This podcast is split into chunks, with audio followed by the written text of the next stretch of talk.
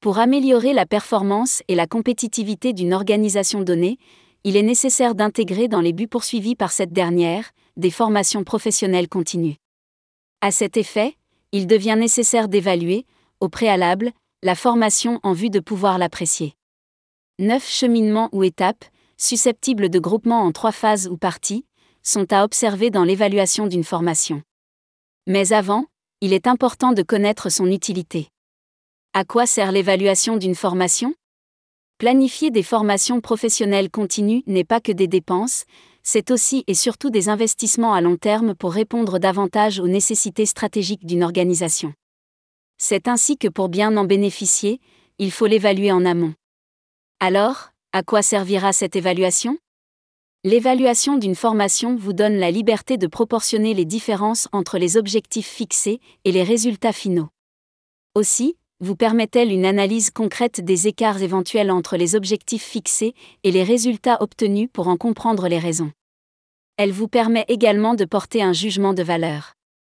Les évaluations avant le démarrage de la formation. Ici, on retrouve deux étapes. Il y a l'évaluation des besoins à la charge du responsable hiérarchique ou du responsable de formation et la formation des prérequis effectués par le formateur. Comment évaluer une formation? L'évaluation des besoins. Cette évaluation vous permet d'identifier les formations nécessaires pour l'entreprise, les employés concernés et les objectifs poursuivis. Pour ce faire, le responsable hiérarchique ou de formation procède par des questionnaires, des entretiens, des réunions, des référentiels. L'évaluation des prérequis.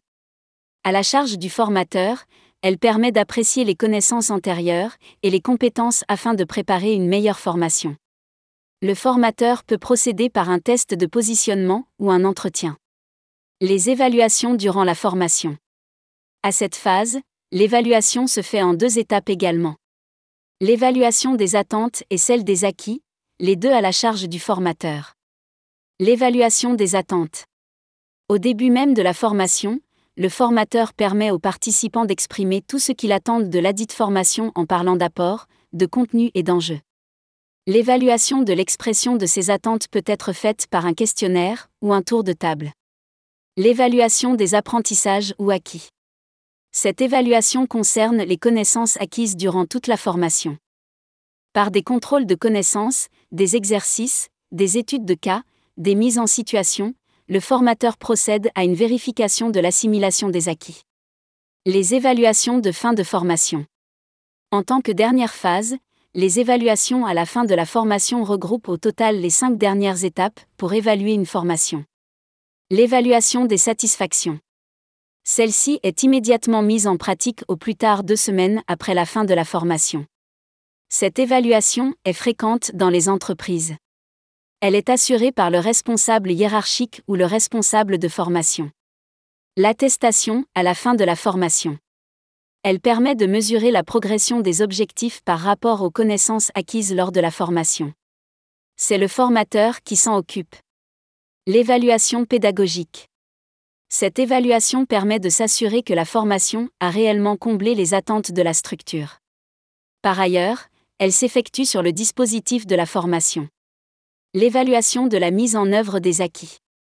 Celle-ci se réalise par le responsable de formation ou le responsable hiérarchique de l'organisation. Elle permet de contrôler la mise en œuvre, le transfert des connaissances et des compétences sur les postes de travail. L'évaluation des impacts de la formation.